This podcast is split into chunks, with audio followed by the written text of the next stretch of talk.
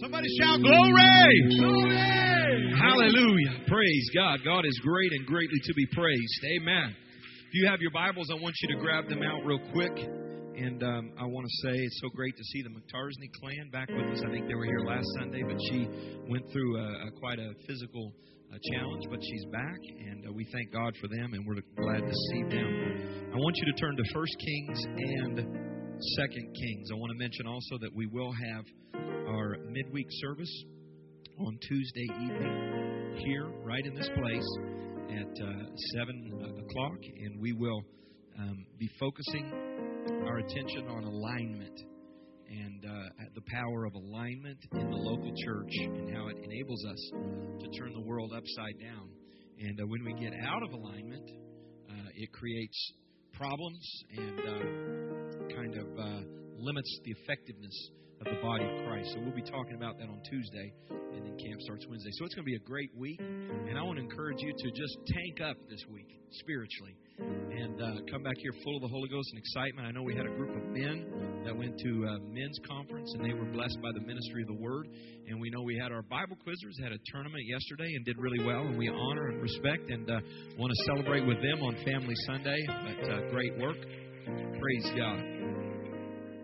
I'm glad to be a part of the church. Amen. I look at people who their whole life is wrapped up in trying to find the latest party or hang out at the club or try to meet other people, other singles at the club or whatever. And they're trying to get liquored up so they'll have a good time. And I look over and I almost tear up when I see it because it seems so empty. And it's like, what do they have beyond this? But we're part of something that has eternal implications, the body of Christ, the kingdom of God. And it's great to be a part of. Amen. And I'm glad to be a part of it with you guys. Amen. I'm glad to be a part of it with each and every one of you, the family of God. 1 Kings 19 and 19. This is a passage of Scripture that we read about a month ago in your hearing. But I want to expound upon it further as it has continued to resonate in my spirit. 1 Kings 19:19 says, So he departed thence and found Elisha, the son of Shaphat, who was plowing with 12 yoke of oxen before him, and he with the 12th. And Elijah passed by him and cast his mantle upon him. And he left the oxen and ran after Elijah and said, Let me, I pray thee, kiss my father and my mother, and then I will follow thee. And he said unto him, Go back again, for what have I done to thee? And he returned back from him and took a yoke of oxen and slew them and boiled their flesh with the instruments of the oxen and gave unto the people, and they did eat. Then he arose and went after Elijah and ministered unto him. 2 Kings chapter 2, verse 6. We pick up this story about 8 years later. Everybody say 8 years later. About 8 years later.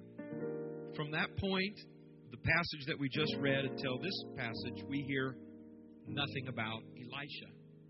He is serving. He is cooking dinners for the master, for Elijah. He's washing his clothes, taking care of any of the needs that he might have. And then in 2 Kings 2 and 6, it said, Elijah said unto him, Tarry, I pray thee here, for the Lord hath sent me to Jordan. And he said, As the Lord liveth, and as thy soul liveth, I will not leave thee. And they too went on. Skipping to verse 8. And Elijah took his mantle and wrapped it together and smote the waters. And they were divided hither and thither, so that they too went over on dry ground. It's a miracle. One of the miracles from Elijah's life. And it came to pass, when they were gone over, that Elijah said unto Elisha, Ask what I shall do for thee before I be taken away from thee. And Elisha said, I pray thee, let a double portion of thy spirit be upon me. And he said, Thou hast asked a hard thing. Nevertheless, if thou see me when I am taken from thee, it shall be unto thee. But if not, it shall not be so.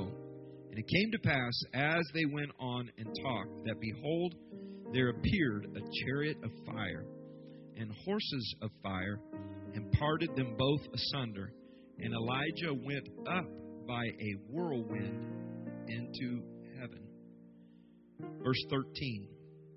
He took up also the mantle of Elijah that fell from him, and went back and stood by the bank of Jordan. He took the mantle of Elijah that fell and went back. Verse 14, and he took the mantle of Elijah that fell from him and smote the waters and said, where is the Lord God of Elijah? And when he also had smitten the waters, they parted hither and thither, and Elisha went over. I want you to notice here that in these two passages, this man named Elisha had an encounter with the mantle two different times. Two different times the mantle fell. In 1 Kings, the mantle was thrown on his shoulders. In 2 Kings, the mantle fell. The mantle fell from the chariot of fire, and it became Elisha's mantle.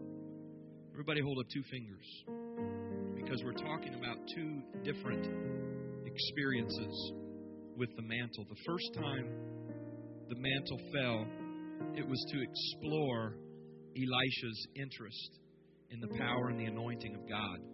The second time that the mantle fell, it was a confirmation of the ministry and anointing that was going to be on Elisha's life. So the first fall was potential and promise, but the second fall of the mantle was with power and authority.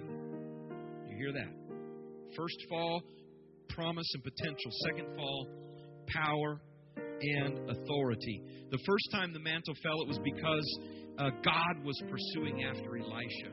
But the second time that the mantle fell, it was because Elisha was pursuing after God.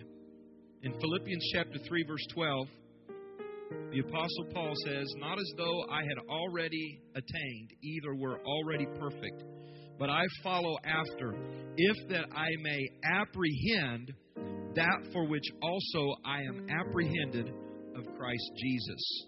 Another translation of that same statement says, I press on to take hold of that for which Jesus Christ took hold of me. The Message translation says, I'm reaching out for Christ because he hath so wondrously reached out for me. He took a hold of me. Now I'm reaching out to take hold of what he grabbed me for. 13, brethren, I count not myself to have apprehended, but this one thing I do, I'm forgetting those things which are behind, and I'm reaching forth, stretching unto those things which are before. I press toward the mark for the prize of the high calling of God in Christ Jesus. And for the next few moments today, on this Sunday afternoon that you've so graciously come to be with us, I want to speak on this subject. Your turn. Your turn. Lord Jesus, we thank you for your power and your provision and your anointing. We pray today, Lord God, that you would move in this place, that you would demonstrate your power, Lord God, and that lives would be impacted and eternally changed as we respond to the Word of God and the powerful anointing of the Spirit. Lord, we're interested in your power. We're very interested in your anointing. We know it's the difference maker. It's what delivers people and sets people free. And God, we as a church and we as individuals within this church want to have that type of anointing and that type of power and that type of influence on our lives, Jesus. So speak to us today. Give us revelation, understanding from your word, that you, Lord God, will bless and favor with power and anointing those that take their turn and reach back to you. We pray for this in Jesus' name. And everybody said, amen. Amen. If you're thankful for the word of God, put your hands together and give thanks to the Lord. God bless you. Amen. You may be seated. Have you ever had a conversation that turned out to be kind of one-sided? And it becomes a little bit awkward because you're the one initiating the conversation and the person's giving you nothing back. Anybody ever had a conversation like that? You're trying to maybe make a friend or trying to get to know somebody and you ask them something and they simply answer your question, but they don't re-engage you. Let me teach you a little something about conversation. Many of you have probably seen this before somewhere, but I want to teach you a little bit about conversation here. Does anybody want to have a conversation with me? Anybody here like to have a... Come here. Come on. Yeah, you raise your hand. Come here. She's going to have a conversation with me, all right? This is what we're going to call the conversation ball. This is a beach ball. And some of you thought I was going to preach about vacation, but come on. Don't be afraid. Fear not. We will not hurt you. So this is how a conversation works. If I'm meeting somebody, let's say I don't know them. Let's say I know very little about them, and I'm trying to have a conversation with them. And so I want to initiate a conversation. And so let's do a little role play of this here right now. So I would say, how are you doing today? Did you notice that? She asked me a question back in return. So when I said, how are you doing today? I was tossing her the conversation ball and saying, your turn. And she said, I'm doing well. And then she said, how are you? Right? Which means my turn. And so I say, man, I'm doing really good. I've got a busy week this week. How about you? Your turn.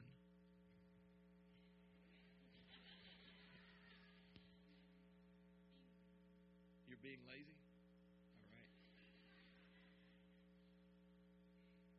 You know what's going to happen now? The conversation's going to get awkward. You know why? Because she didn't toss it back to me. How would she toss it back to me? She would ask me a question.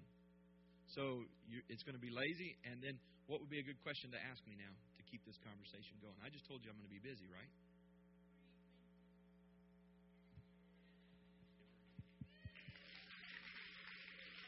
Your turn. Thank you. So I've had conversations with people before. I had one recently this weekend. I was trying to talk to somebody. I went up to him and said, hey, where are you from? And they just told me where they're from. And I'm like, okay, well, I'll tell you where I'm from. So I grabbed the ball back. Let's try this again, okay? Were you in church when you were there? No, I was not in church there. Okay. You don't want to talk to me, do you? And so with conversation, you have to toss the ball by showing interest in the person, ask them a question. And to keep the conversation going, they have to be able to respond back. So what do you got going on this week? Oh, my goodness, he missed it. All right, ushers, pick that up. I don't want that flying all over the room. So when you have a conversation and it's one-sided, it gets awkward and it doesn't go anywhere. So when you make a statement, when you ask a question, when you engage somebody, then it's their turn to respond back. Anybody ever had a relationship that seemed pretty one-sided? Like you're always reaching out to the person. You're always trying to connect with them. You're always trying to befriend them. And then in return, there doesn't seem to be much of a response. They're a taker and not a giver. And they don't try to re-engage you. And after a while, the relationship begins to suffer. And after a while, the relationship no longer exists. Because in order for the relationship to work, it's got to be my turn and then your turn. All right? Now, there's a skill I worked on developing from the time I was a child all the way up until about, about 15 years ago or so. And then I quit developing this skill. I quit using it. It kind of faded into my past and my memory. I was real clumsy when I started. I got a little more skilled as I went along. But then at a certain time, I quit. And so this art or the skill that I'm talking about is called flirting. I don't do it anymore. All right? Well, let me take that back. I still flirt, but I only flirt with one person, all right? So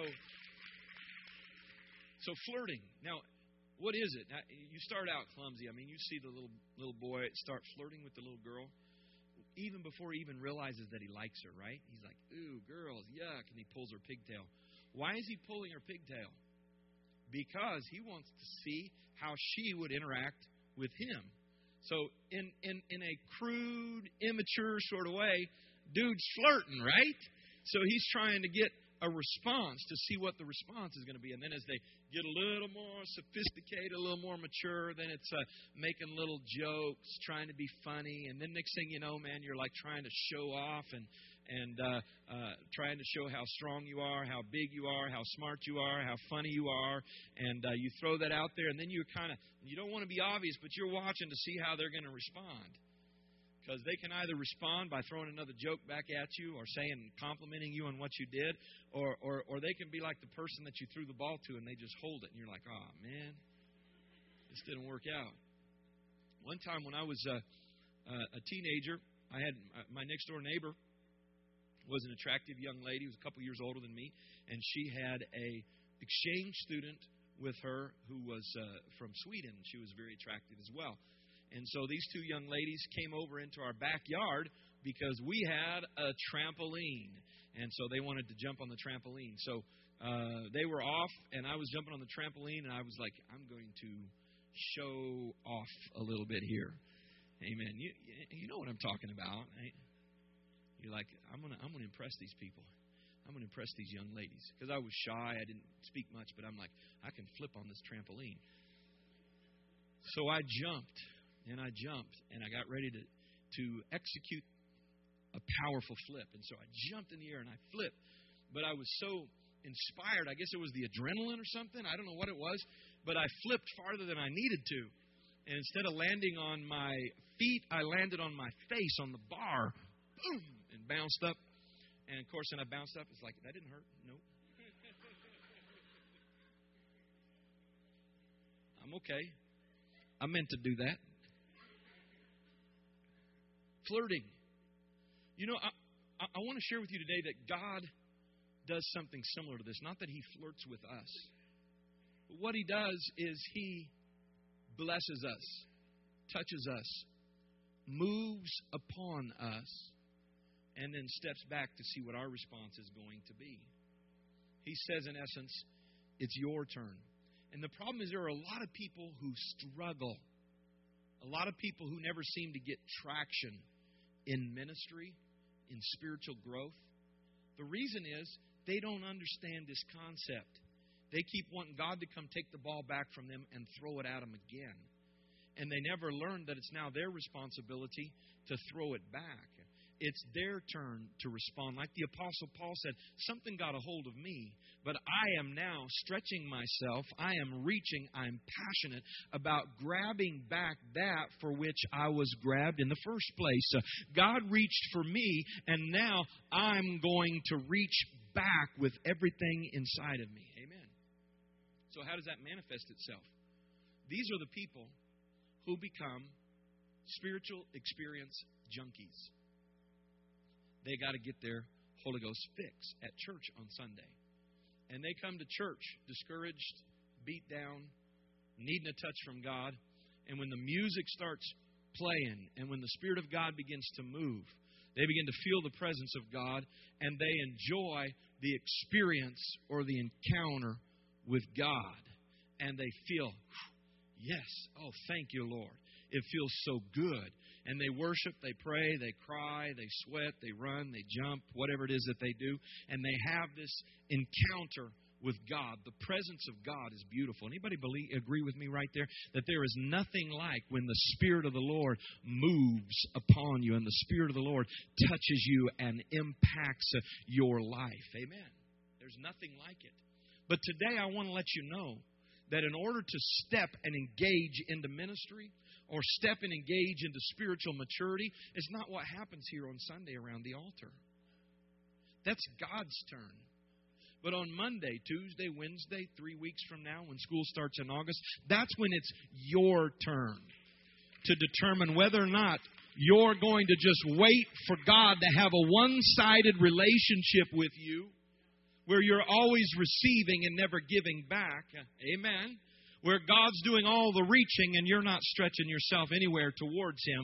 All you'll do is come to church and show up and expect God to touch you again. I'm talking to some people here that are serious about tapping into the power of God, because that experience that happens in the altar is the first fall of the mantle. And the first fall of the mantle is about potential.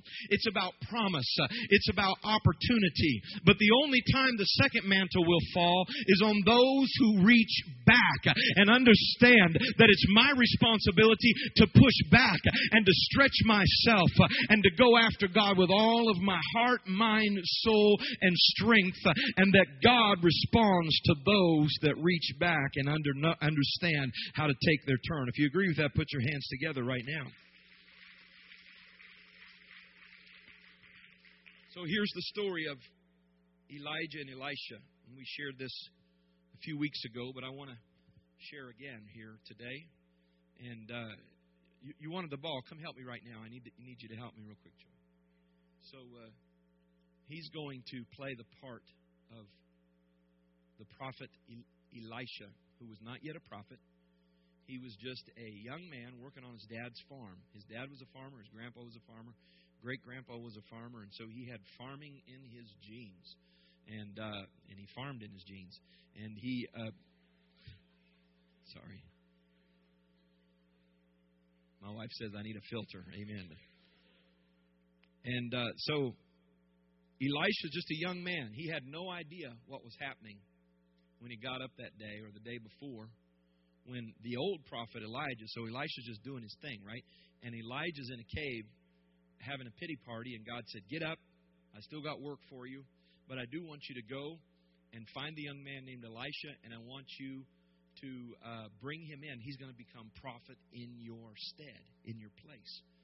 And so Elisha knows nothing about this. He's not privy to this conversation between God and Elijah.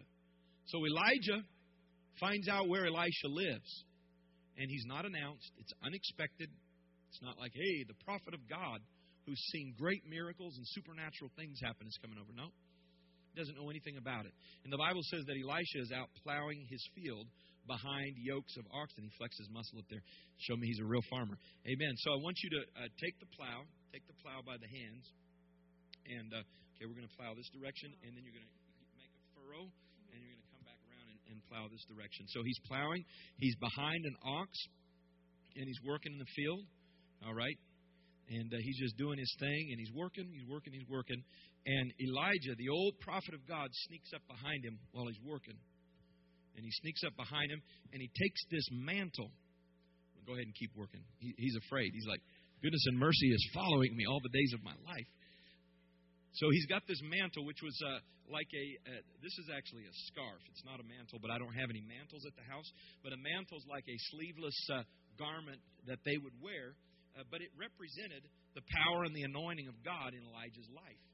So Elijah has his mantle. Elisha's traveling, just working hard. Wipe some sweat from your brow. All right, he's working, and the plow's going one-handedly, single-handedly. And the prophet sneaks up behind, just throws it on his shoulders, and walks away as Elisha is plowing. So what did Elisha do? Okay, here's the story.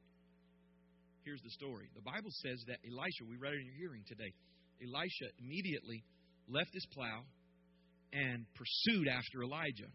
So chase me down. Chase me down. And so Elisha then says, "Hey, let me go home, kiss my mom and dad, take care of stuff, and I'll follow you wherever you want me to go. I'll go with you." And so he said, in essence, this is what I want. This is what I desire. I am interested in the anointing. I'm interested in the power. I'm interested in the destiny that God has for my life. And I want you to notice that Elisha, thank you, man. Elijah didn't, good job.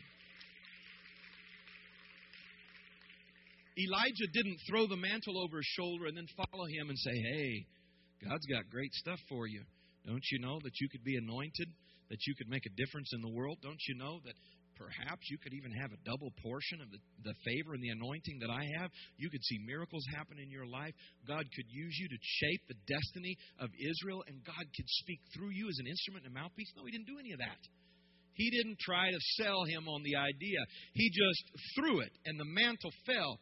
A mantle of potential and a mantle of promise. But God and Elijah wanted to know how interested he was in it.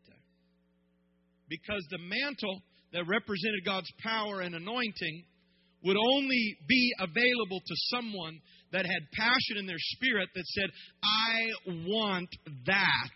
I'm going after that. No matter what it costs or how difficult it is or how challenging it is, I want that.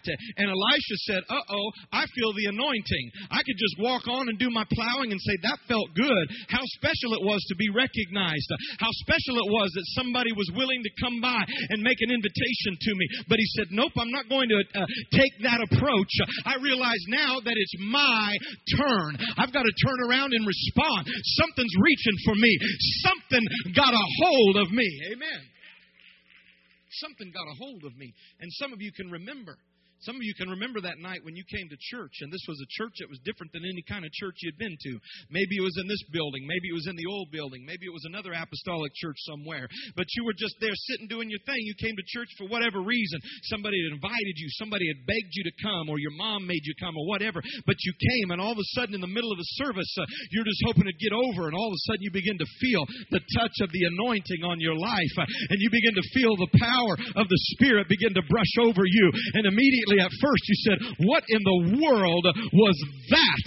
What's that I'm feeling right now? That's something like I've never felt before. That's more powerful than any drug I've ever tried before. That's more powerful than any relationship or experience that I've ever had before. It's the anointing of God. Hallelujah. And I'm so glad that it doesn't matter where you're from or who you are or what your background is, that when you come into the presence of the Lord, that mantle will fall on you.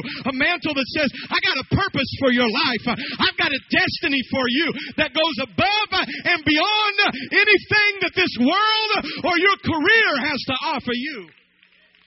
Oh, come on, somebody. Praise him right now. Hallelujah. Hallelujah. I'm so glad that the Lord reached out for me. I'm so glad that something got a hold of me. I'm so glad that the Lord reached out to me. Amen. Praise God. Anybody glad that God reached you? Can you remember that day, that experience, that powerful experience? Sometimes we need to be reminded of it. Amen. The direction we were going. Brother Donnie, you've told me before the direction your life was headed in. You were just headed in a wrong direction. Your life probably could have been ended by now. You could have been in jail. You could have been in a lot of trouble. But something got a hold of you in that little church over there. Something draped over your shoulder right there. And you said, this is what I want to make my life about. This is real. Come on, somebody. This is real. Praise God. This is real. This is the power of God. This is the anointing of God. Hallelujah. And it got a hold of you right where you were. That's the mantle of God's anointing. That's the mantle of God's power. Amen. And God's blessing and favor. Hallelujah. But I want you to notice how the Lord did, just through, as we saw through Elijah. He just threw it and kept walking because God said, now I've reached for you. Now it's your turn. Are you going to come out and plow again tomorrow and hope that the prophet shows up and hope that you feel the same thing again? Or is there something inside of you that says, wait a minute, I'm going after that thing right there. That's what I want my life to be about. I want you to look at this passage of Scripture. You got the verse there about Moses in Scripture. Pull up this verse. I want you to look at this. Look at the words of this. The angel of the Lord appeared unto him, him being Moses, in a flame of fire. This is Moses' first encounter with God. A flame of fire out of the midst of a bush. And he looked, and behold, the bush burned with fire. And the bush was not consumed. So what's the point of this verse? Well, he probably had seen a lot of burning bushes in his life, right? He was out in the wilderness. He was a shepherd at this point, even though he'd been raised to be the prince, the king. He was now out in the wilderness. He'd probably seen burning bushes before. But as he's watching this bush burn, all the leaves are still intact. The branches aren't disappearing. He's been watching it burn for a while. and is not being consumed. And something inside of him says, uh-oh, there's something different about this burning bush. I've never seen anything like this before. Amen. He said, look, behold, it's burning with fire, but it's not being consumed. Look at the next verse. It says, and Moses said, he was talking to himself, but he said, I will turn aside. I'm going somewhere. I got a plan. I've got stuff in my life that I'm doing today. But wait a minute. I've never seen anything like this before.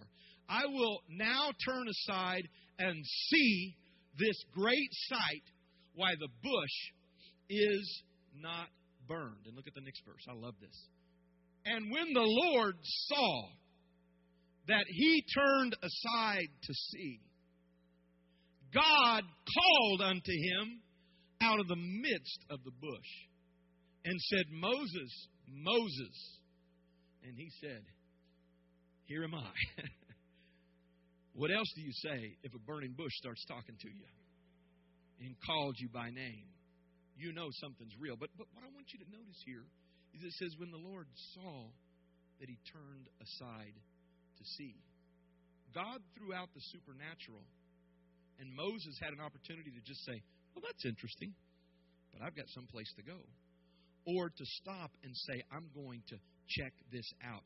God is wondering if there's anybody that's interested enough in his power, in his purpose, in his anointing, and his favor to say, I can't afford just to go on with my life now. I'm going to stop. I'm going to check this out. Notice that when Moses turned to check it out, that was him taking his turn. God first put the burning bush out there, but it wasn't until Moses took his turn and stopped to check it out that God said, okay, now I can speak back to you. And God spoke to him and began to call him to a destiny and a purpose and anointing and power in his life. This is how the Spirit of God works. God blesses those who take their turn. Amen. God blesses those who reach back. God blesses those who decide they're going to take hold of whatever it is that took hold of them. You know, in Scripture, we were talking last night about these twins, Jacob and Esau. The Bible says, Jacob have I loved, Esau have I hated. That's what the Bible says that God's opinion of these two individuals were. Why did God say that? As I study this story, front to back, beginning to ending, the only answer I can come up with, the most viable answer I can come up with, is that Jacob pursued after the spiritual, after the eternal, after destiny, and after legacy, while Esau only pursued after what met the needs of his flesh. And Jacob said, whatever it is that I have to do to get a hold of this powerful, eternal covenant that my dad had with God and my grandpa had with God, I want to be a part of that, whatever it takes, and however much effort it takes, I'm getting a hold of that. I want to talk to somebody right now that loves it when God touches you and blesses you. But I want you to get an understanding right now that the conversation is not going to last very long if you just go home and keep living like you've been living and keep doing all the same things that you've been doing and don't engage with God's purpose and come back 3 weeks, 3 months, 3 years later and say, okay, God, I'm here again. Let the mantle fall again. The mantle might fall again, but it's only a first mantle falling. It's only potential. It's only possibility. If you want the mantle to fall again, you've got to take your turn and say, God, I'm going after with everything inside of me this purpose that you have laid on my life. Is there anybody here, amen, that wants the anointing of God on your life? Is there anybody here that wants the power that the apostles experienced to be in your life? I'm telling you right now that it is available for you. You don't have to have a PhD in theology because Peter didn't have a PhD in theology. You don't have to have a good job. You don't have to be good looking. You don't have to be eloquent, but there's got to be that fire in your belly that says something got a hold of me and I'm going after it with everything inside of me. Come on. Is there something I can stir up within you? Is there something I can shake alive in you? Doesn't matter what you've been through. Doesn't matter how many mistakes that you've made. It doesn't matter that you started out and failed. If the mantle drops on your shoulder, God's reaching for you. God's touching you. If you feel it again, if you feel the desire and the passion again, God's let it rest upon you again. Now it's your turn. Amen. Don't handle it like you did last time, but say, I'm going after it. I'm pursuing after the anointing. I'm pursuing after ministry. I'm pursuing after purpose in my life. Put your hands together and praise Him right now.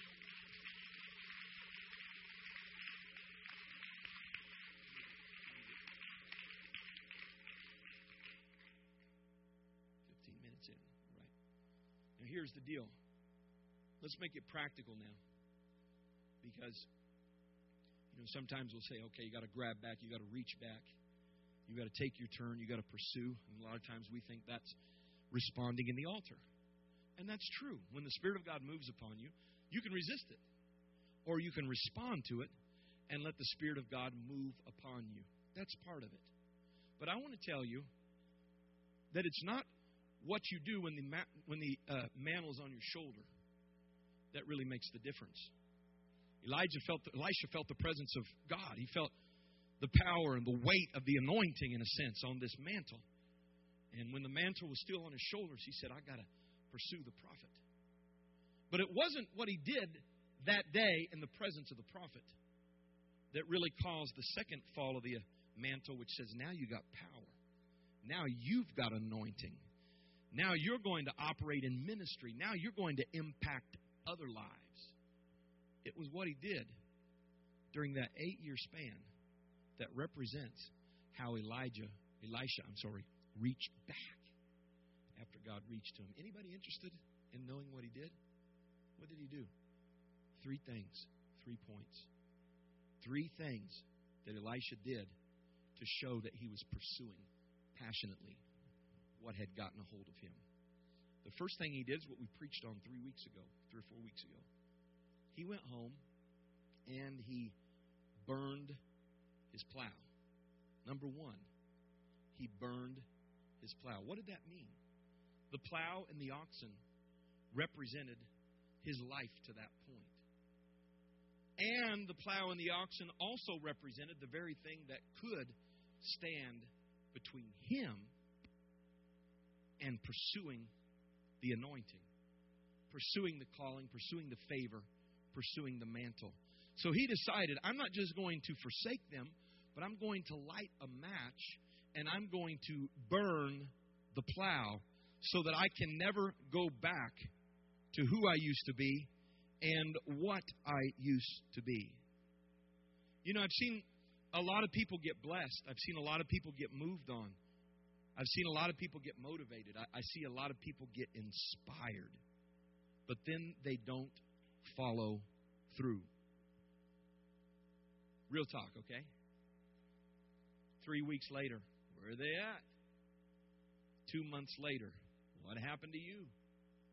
What's the problem? The problem is they didn't start at the right point. You have to start by striking a match. You have to start by burning the plows of the life you leave. To say, Jesus, I'll do whatever it is that you want me to do. Man, hallelujah. Brother Donnie, you've shared with us before that when you first came into the church, when you were first filled with the Spirit, all of your friends were not spiritual people, were they? They were party animals. And so Brother Donnie realized, I've got to stop being in relationship continuously with these people, and I need to find some new relationships. What was he doing? He was burning the plow. He said, this was my routine. This was my life. And I felt the mantle on my shoulders. But if I go back to doing the same things that I was doing, living the same life that I was living with the same people that I used to be doing it with, then I am not going to be able to pursue after the anointing. Yeah, it felt good. Yeah, I felt the presence of God. But Brother Donnie's sitting on that chair today, not just because the mantle fell on his shoulders, but because he decided it's my turn now. Okay, I felt the presence of God, but now I got to do something about this. I've got to make some decisions in terms of the relationships that I have, the places that I'm going, the way that I'm living my life. Anything that God begins to speak to you about that will keep God's anointing from being poured into your life. You are the one that has to make a conscious choice. I'm going to go home and burn my plow. Amen. Because, you know, sometimes we think, well, if God wants me to get rid of it, then he'll take it out of my life. Really? So you think Elisha's going to get back to his house and he's going to go in and wash up and go out and look, fire from heaven fell and it hit my plow. My plow is gone. Thank you, Jesus. Now I know that you didn't want this to be a part of my life. He didn't know Jesus, but he said, thank you, God. Thank you, Jehovah. Now I know that this wasn't meant to be part of my life. No, it was a conscious choice that he had to make. I'm telling you right now that some of you are such Holy Ghost junkies that you can't make any decisions on your own.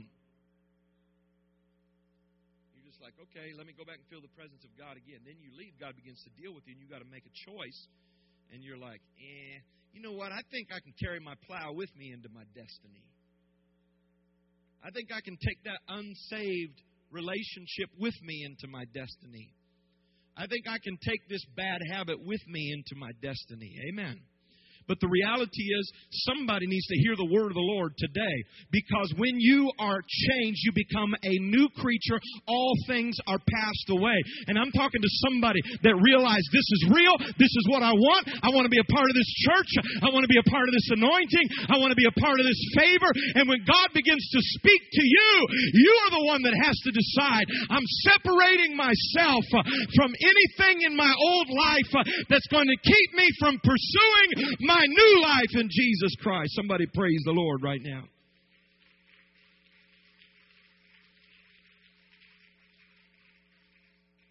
It may be different things for different people. Somebody, it might be a boyfriend or a girlfriend. Somebody, it might be career plans. It might be passion for athletics, sports. Somebody, it might be unhealthy addiction to media. Whatever it is, you got to hear the voice of God. And God wants to speak to you at Life Church today. And not just that you feel the presence of God, but that you go home and do something when you have your turn. Amen. How many times has God spoke to you about that bad habit that you have with media? And how many times has God told you, you need to bring accountability into your life so that you're not prey to Satan anymore? And then you feel the presence of God, you hear the voice of God, but you don't take your turn. And God's calling you right now and saying, now it's your turn. The mantle's on your shoulder. You feel the power and the presence of God, but it's your turn. What is it that's keeping you from your destiny? What is it that's keeping you from the presence of God? Some people pray, weep, repent, resolve. And everything inside of them is saying, I want to follow. But can't I bring my plow with me? Can't I bring this relationship? Can't I bring this attitude? Can't I bring this with me? Surely God will understand. But the first way that you show that it's your turn is when you go home Monday, Tuesday, Wednesday, and you burn the plow. Number two, the second thing that Elisha did following the first mantle to guarantee the second fall of the mantle is that he began to serve in obscurity. He began to serve in obscurity. So he had the call of God. He felt the anointing. He felt the power and the presence of the Lord. And no doubt, when he went home that night and lit the fire and put the plow in the fire and cooked the oxen that he used to plow behind, that he felt, man, you give me one more year, 6 months from now, I'm going to be prophesying to the multitudes. 6 months from now, I'm going to be working miracles. Can you feel this thing? 6 months from now, God's going to be using me powerfully. But no, he left that night and he followed the prophet. And the Bible says that he ministered unto the prophet. And for 8 years, you hear nothing about Elisha. You know why? Because he determined, this is how I reach back. I can serve in obscurity. What was he doing? I shared with you earlier. He was washing the hands of the man of God. When they came in from a hard day, the prophet was a little bit older, couldn't bend over as easily as he used to, so he would prop up his old dirty, dusty feet, and Elisha would wash the feet of the elder. Probably would take his clothes out to the stream and wash the clothes, and maybe he would be the one to get the sticks together and start the fire and begin preparing the meal for the prophet. Oh, his name wasn't in lights. Nobody heard about him. He wasn't celebrated. But he said, you know what? I've been called to serve. And I want to let somebody know right now that the great people of God, people that are used powerfully for God, are people that learn, tapping into the power of God, receiving that second fall of the mantle that says, now you've got power and authority, comes to those who learn, hallelujah, to serve in obscurity without being recognized, without being noticed, and just serving faithfully. I know you're not shouting now, but this is the word of God. He served for 8 years in obscurity. Your turn. You want to grab back? You want to reach for that got a hold of you? Commit to serve. Ministry. Everybody look at somebody and say ministry. Ministry. Look at somebody else and say, you are called for ministry. Look at somebody else. Tell them you're called for ministry.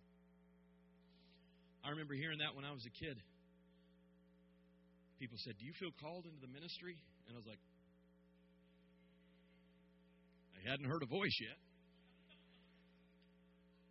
Still waiting. Not that I would oppose it, but are you called into ministry? Well, the word ministry comes from the Greek word diakonos, which means to serve. So they were probably asking, are you going to be a preacher? But what their question was really saying, are you going to be willing to serve? Are you called to serve? Are you called to serve? What is ministry? Listen to me right now.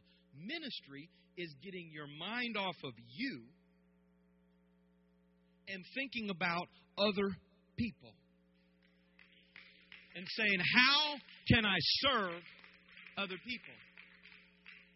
Oh, yeah, the first mantle falls on many people. First mantle falls on many people. But they are so wrapped up in themselves. So wrapped up in what is in it for me, and how can I get recognized, and how can I be celebrated, that the first mantle's all they ever get, and they go through their whole life receiving the first mantle. But those that want the second mantle have to realize and not get a big head because God touched them, but say, you know what? I'm going after that mantle, and I understand, praise God, that getting a hold of what God has for me is going to require me to be willing to get my mind off of myself and think about serving other people. God has called you and me to serve. That's why the Lord had us wash one another's feet, because He wanted us to realize that ministry is not about position. Ministry is not about a hierarchy of who's in charge. But my God, ministry is about who is willing to stoop down and serve. And for 8 years, Elisha said, I'm going to serve God. I'm going to serve His purpose. I may not get recognized, and it may not be my favorite work, but find me something to do, because I'm going to be involved, and I'm going to serve. So can you serve in obscurity? Can you serve when you're not celebrated for it? Can you serve when you don't feel like serving? Mm-hmm. A lot of times Elisha's like thinking, wash your own feet, old man, in his mind, but he never says it. He gets down on his hands and feet and washes the feet of the man of God, because there's something inside of him. The same thing that was in Jacob that said, I'm going after the anointing. I'm going after the power. I'm going after the favor of God. I've got some Holy Ghost people in this house. You felt the presence of God, but God's trying to make it plain for you today. Now it's your turn.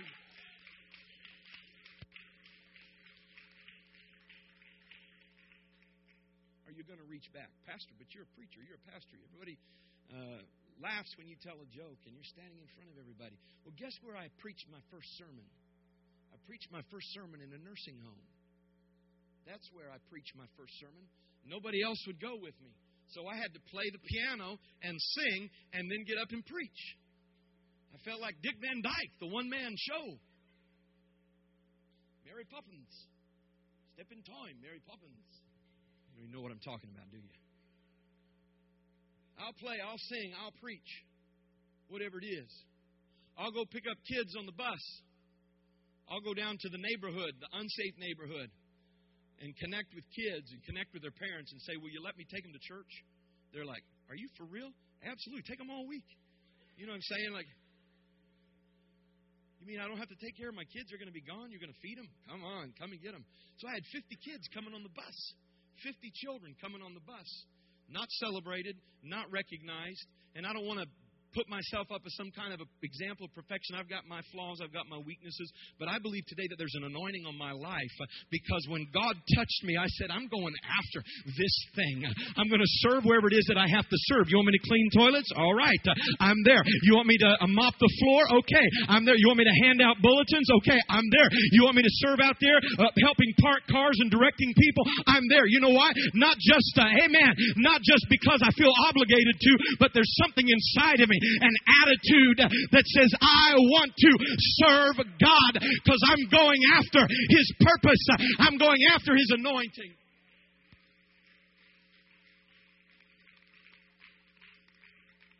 The reason we're doing this class on Saturday night is because I want Life Church to be made up of disciplers. Every person in the house that's Spirit-filled and growing and engaged with God's purpose becomes a part of the purpose of Life Church, the mission of Life Church, which is to reach people. I'm sorry I'm going wild today, but I'm feeling in my spirit that we need to understand that God has called us.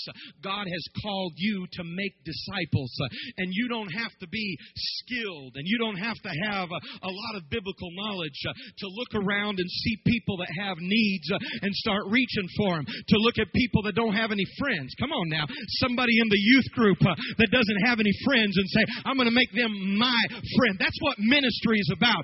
Ministry is not about hanging out with the people you like. Ministry is not about just spending time with those that are the cool people. But ministry is about, let's find somebody that has a need. Let's find somebody that's hurting and let me reach out and minister. This is what will build Life Church. Is there anybody? Anybody? Anybody? It says, yes, Lord. What do you want me to do? Yes, Lord. What can I do? What can I do? I'm unemployed in the kingdom. I just come and sit and watch and eat. I'm unemployed. The Bible says if you don't work, you don't eat. Brother Ulysses, what can I do? What do I need to do? This is about what happens after you leave the altar. In the altar is God's turn. When you leave, it's your turn. Number three, he was adamant about staying close to the mantle. He wouldn't let anything separate him from the mantle of God's favor and God's anointing. The passage that we read where Elijah himself said, Elisha, go back home, dude. Just go chill, man. I've got to go a little further. Just go ahead and go. Elisha said, no. I'm staying with you. Whatever you need, I'm here. I'm right here. I'm staying with you. A little bit later, Elijah says again, I got to go up over here. Da-da-da. So just chill here for a while. He's like, nope, I'm going with you. The third time again, Elisha, come on, just relax. I believe that God will allow things that could separate us from God into our life just to see how passionately we're pursuing Him. You know why? Because there's a lot of anointing and power in this thing. And there's got to be a test before God gives you His best. And God's going to see if you're going to allow anything to separate you from the mantle. Because from the moment 8 years ago when that mantle hit his shoulders, Elisha said, I'm not letting that thing out of my sight again. the power and the anointing of God is what I'm going after. So it doesn't matter what comes into my life.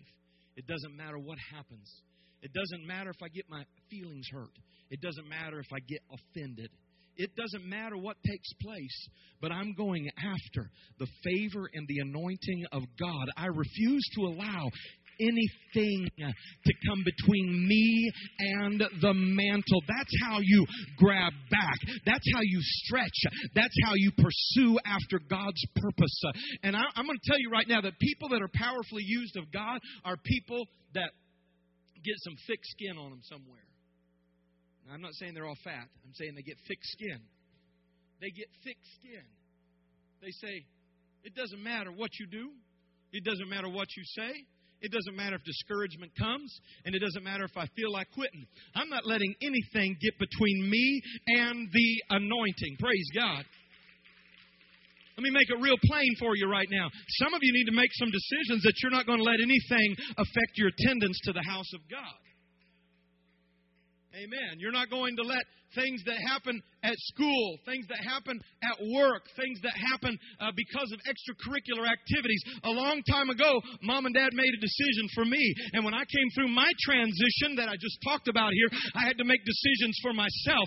Am I going to let homework cause me to miss the house of God? Am I going to take jobs that'll take me away from the house of God? Am I going to do these things? But there was something inside of me that said, I am not going to let myself become separated from the mantle of God. I'm going after it. I'm going after it. And I want to talk to somebody here right now. Is there something in your spirit?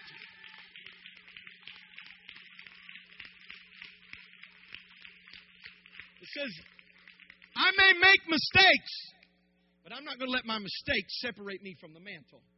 I may get offended and hurt, but I'm not going to let offense separate me from the mantle. Life may come.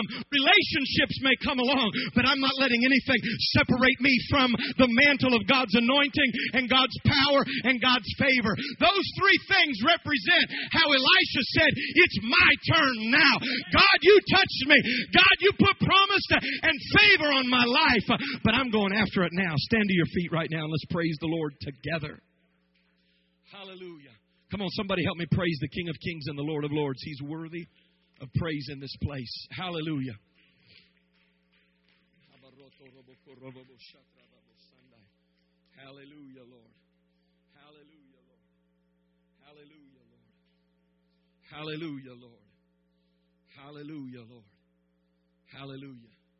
Hallelujah. Elisha, can you come back up here again? Hallelujah. Amen.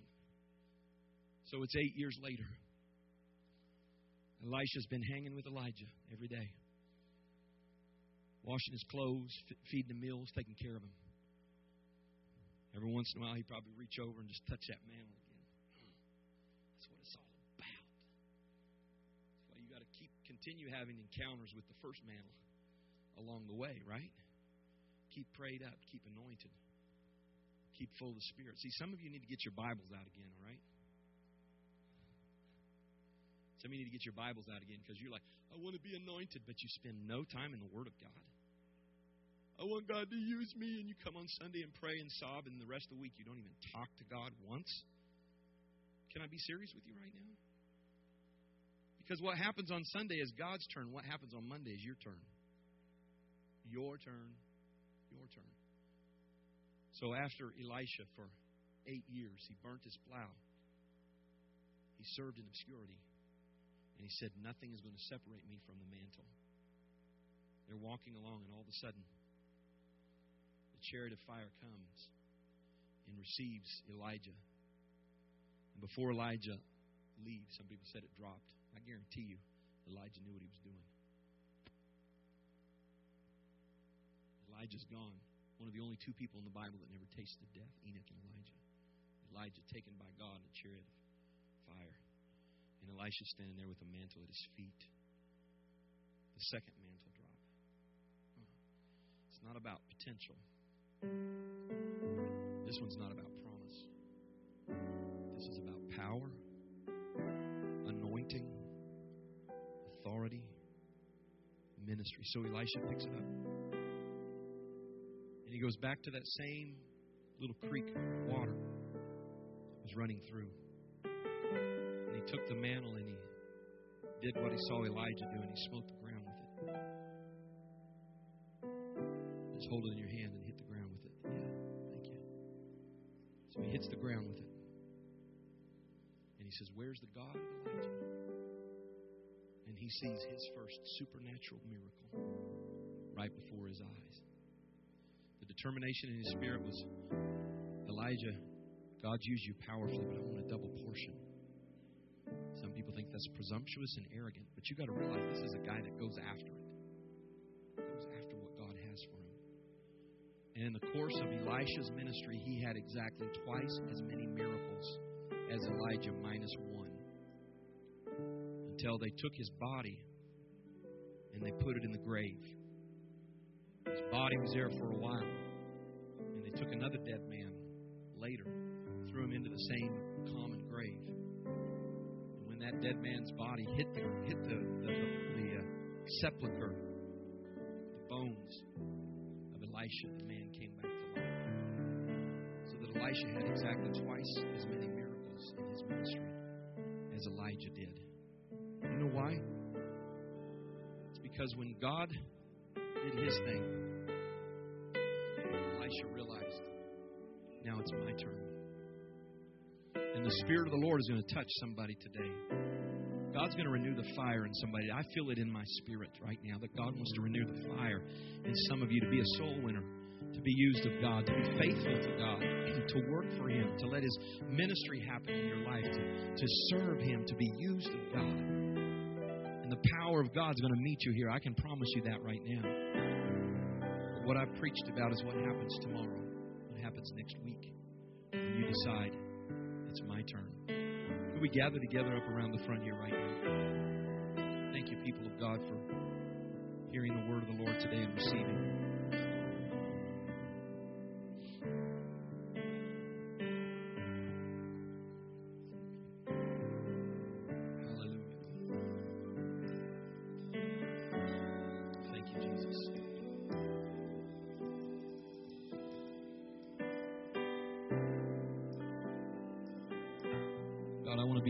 If you can use anything, Lord, you can use me.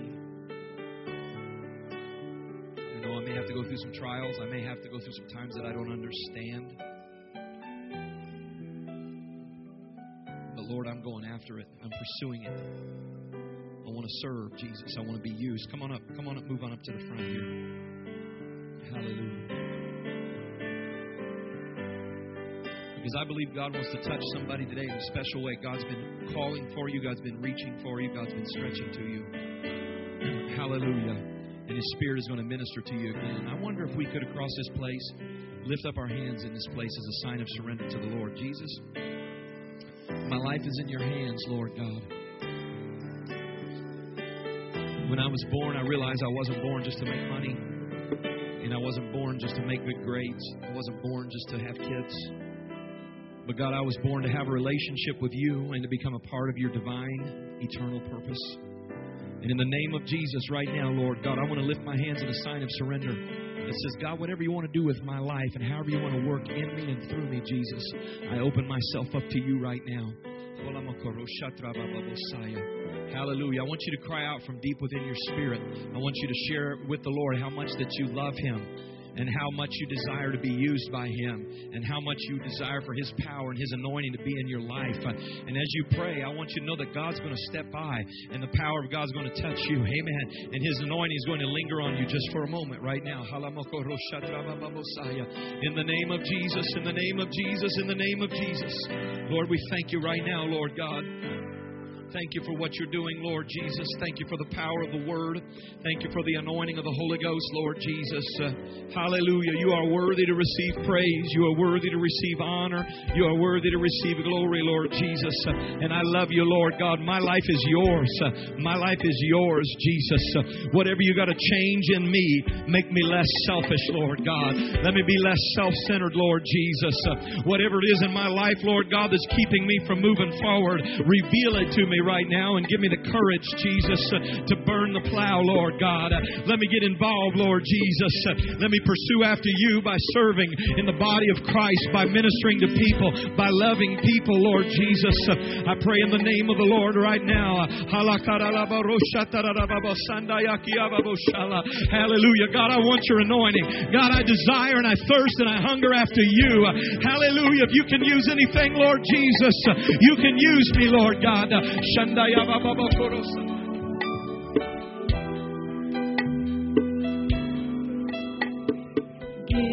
me one pure and holy passion. God, put that passion inside of me right now. Give me one magnificent obsession. This is what I'm going after, Lord, with everything inside of me. Hallelujah. This is my obsession. Give me one glorious, one ambition for my life, to know and follow God. Woo, come on, there's a rededication happening here right now.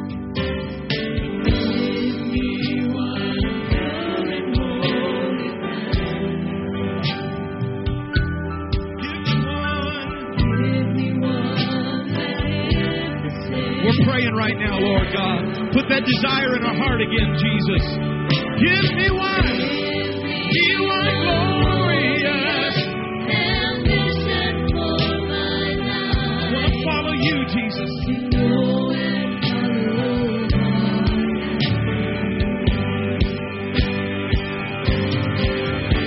To know and follow after you.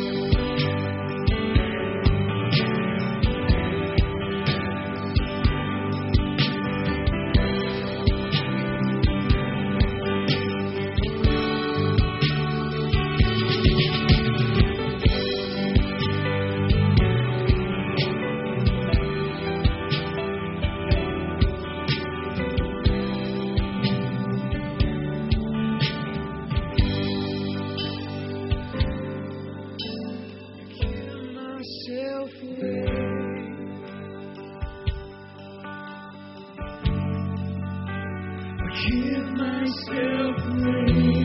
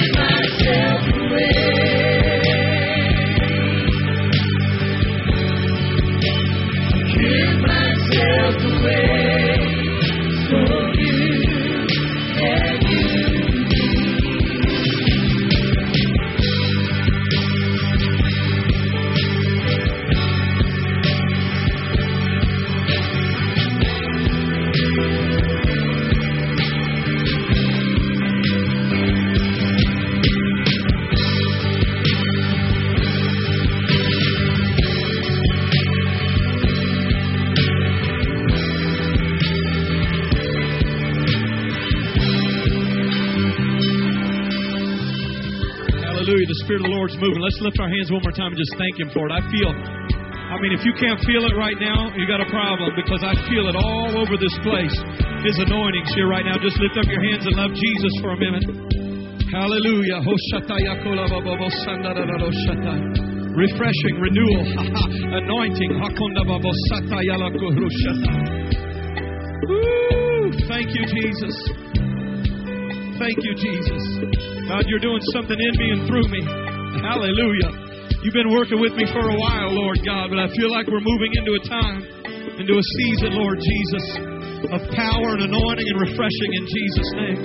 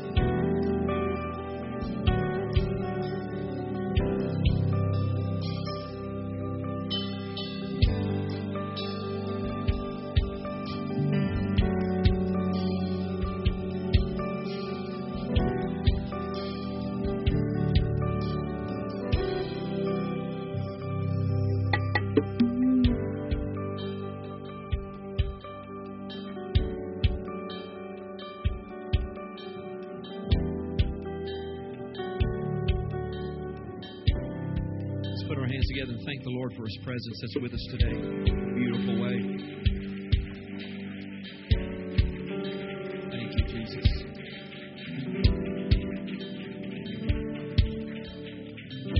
Amen. I want to say that if you're serious about growing spiritually, engaging, taking the next step, a real simple next step for some of you is just to be here on midweek service on Tuesday night. As we get deep into the Word, there's meat. There's potential for growth there, and there's a move of the Spirit. There's been powerful moves of the Spirit as well. So I want to encourage you to make that commitment, make that step to be there, to be faithful to the house of God.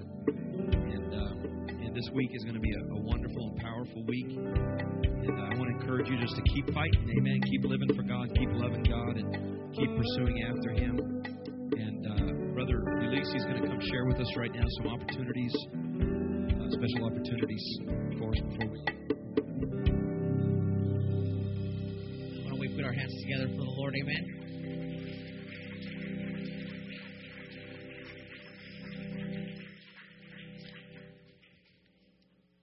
We want to provide an opportunity for each of you today to take your turn.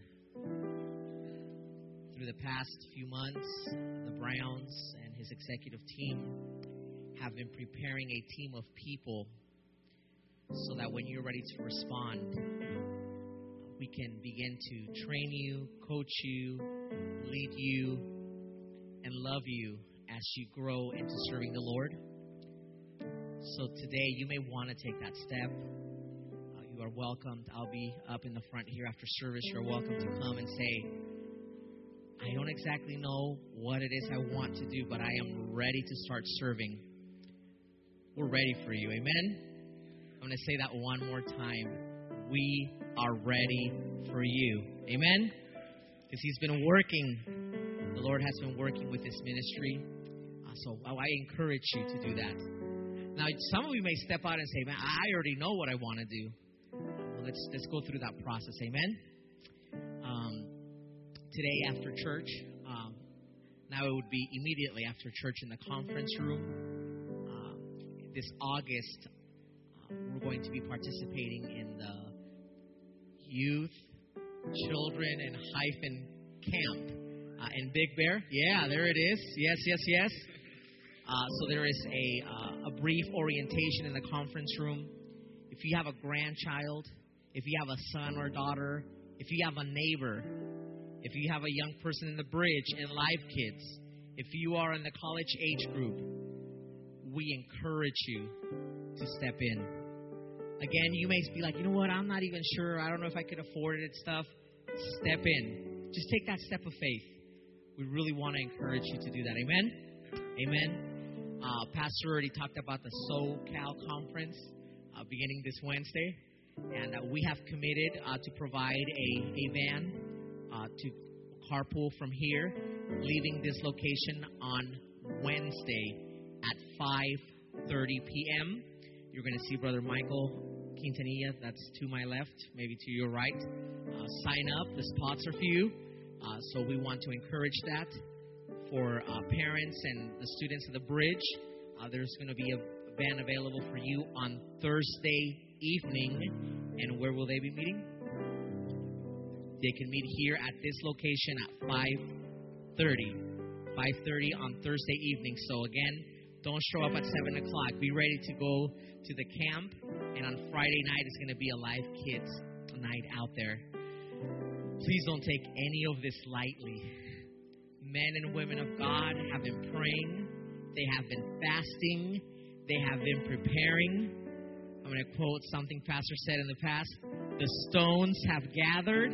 Now God's going to send the fire down. Amen? Well, you and I, we got to show up. We got to do this together. We got to be here on Thursday, and we got to do our best to make it to conference, and then do our best to be here for the training on Saturday and to be here for prayer.